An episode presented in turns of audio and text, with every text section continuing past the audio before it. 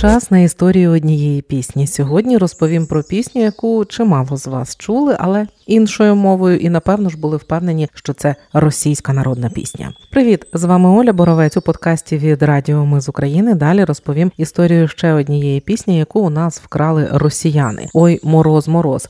Аби і надалі ми могли розповідати вам історії пісень, заходьте на наш сайт ми з України.ком та тисніть кнопку Підтримати. У радянському союзі ця пісня російською мовою стала популярною у 1954-му. Чимало вважали її народною. Ой,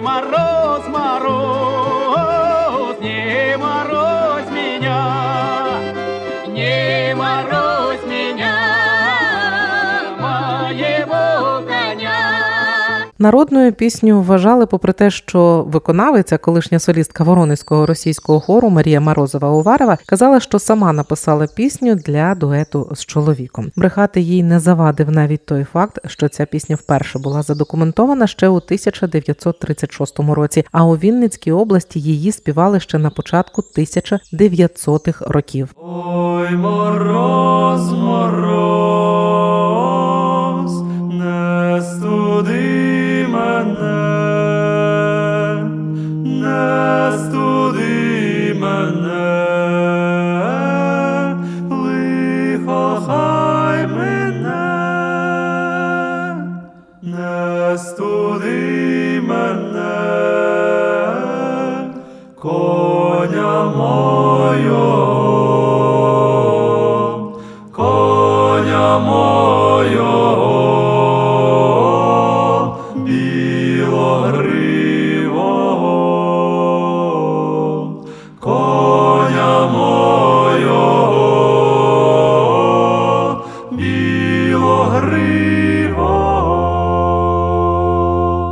Це було виконання Євгена Маляревського. Відродженням таких крадених росіянами пісень минулоріч зайнялася Львівська національна академічна чоловіча хорова капела Дударик у рамках свого проєкту Прийняття. Щодо пісні Ой мороз, мороз, то росіяни просто змінили текст. Українською ж пісня звучить інакше, як мед для вух. Як пишуть дударики у анотації до пісні в Ютубі, в цій пісні в її тексті просто розчиняєшся. Це мов би повернення в Україну з довгих мандрів чи довгожданий дім, де батько, матір, друзі і незбагненна краса рідного краю. Важливо не відкидати ці пісні, а прийняти їх, прийняти їх як свої. Ми не повинні викреслювати пісні лише через те, що їх у нас вкрали росіяни. Так ми просто легалізуємо їхню крадіжку. Далі слухаємо повну версію відродженої і повернутої пісні у виконанні Львівської національної академічної чоловічої хорової капели Дударик.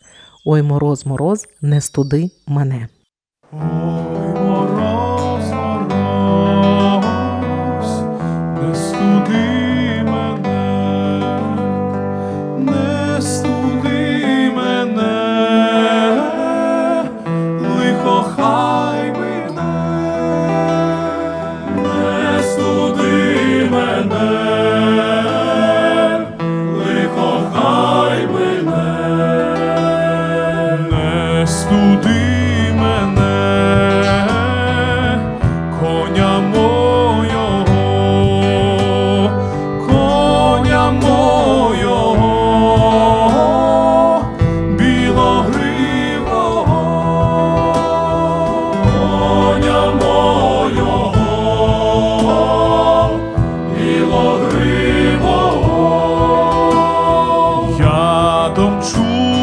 Jesus.